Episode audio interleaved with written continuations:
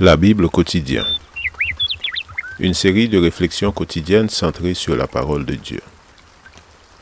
Que ce livre de la loi ne s'éloigne point de ta bouche.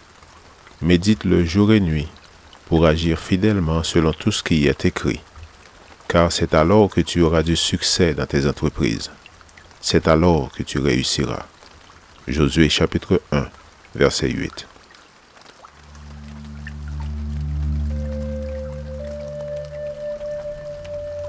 Aujourd'hui, le 5 août, croire avant de voir.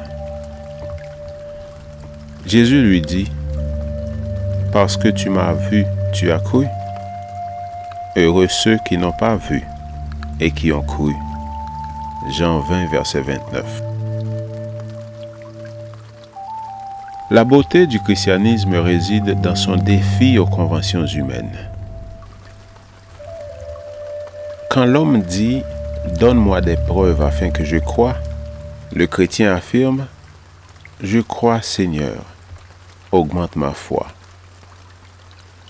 Lorsque l'homme ordinaire demande à Dieu de se révéler pour décider s'il croira ou ne croira pas, le chrétien dit J'ai vu ta gloire, Seigneur, cache-moi ta face. Les deux notions sont divergentes comme il est à plaindre celui qui, pour croire, a besoin de satisfaire sa curiosité. Des siècles durant, les recherches humaines sur l'existence de Dieu se sont soldées par une profonde frustration. L'homme a eu recours au mensonge afin de satisfaire cette tendance naturelle, voir pour croire. Il paraît même que le doigt de Thomas dont il se serait servi pour toucher le flanc du Seigneur serait conservé quelque part.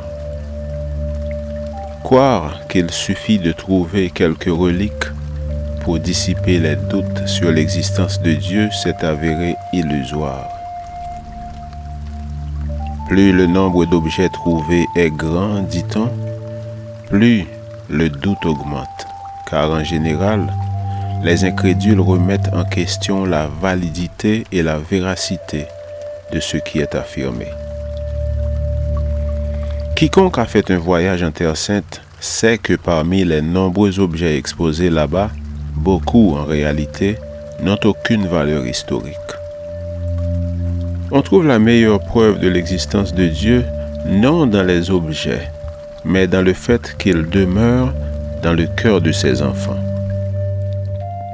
Croire, c'est ce qui fait la force de la foi chrétienne. Tenter de la modifier avec des évidences lui est néfaste. La foi chrétienne est tellement forte et ferme, comme chacun de ceux qui la confessent, que nous en sommes le maillon le plus fort si nous manifestons de la foi dans les promesses et les actions de notre Seigneur mais nous serons le maillon le plus faible si nous exigeons des démonstrations. Les difficultés surviendront, mais n'attendons pas pour apprendre à faire confiance et obéir. Nous jouissons à présent de l'occasion et du privilège. Nous devons apprendre la leçon, tandis que la lumière de la vérité nous éclaire. Implorons Dieu afin qu'il nous donne une juste conception de son caractère ainsi que la volonté de lui obéir. Nous devons compter sur la force et la puissance du Dieu d'Israël. Le ferons-nous, frères? Ou allons-nous murmurer et nous plaindre en faisant des montagnes d'une taupinière? Aujourd'hui, Dieu accorde à ses enfants la possibilité d'affermir leur foi et des preuves de sa puissance comparables à celles qu'il donna à Israël. Ces preuves n'auront-elles aucun effet? Agiront-ils comme si Dieu n'avait rien fait pour eux?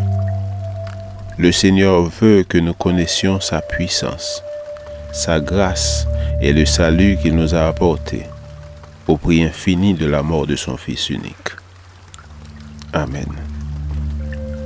Lecture de la Bible pour aujourd'hui dans l'Ancien Testament, Somme 39 à 41. Et dans le Nouveau Testament, Jean chapitre 20. Merci d'avoir écouté. Je vous souhaite de passer une excellente journée avec Jésus. À la prochaine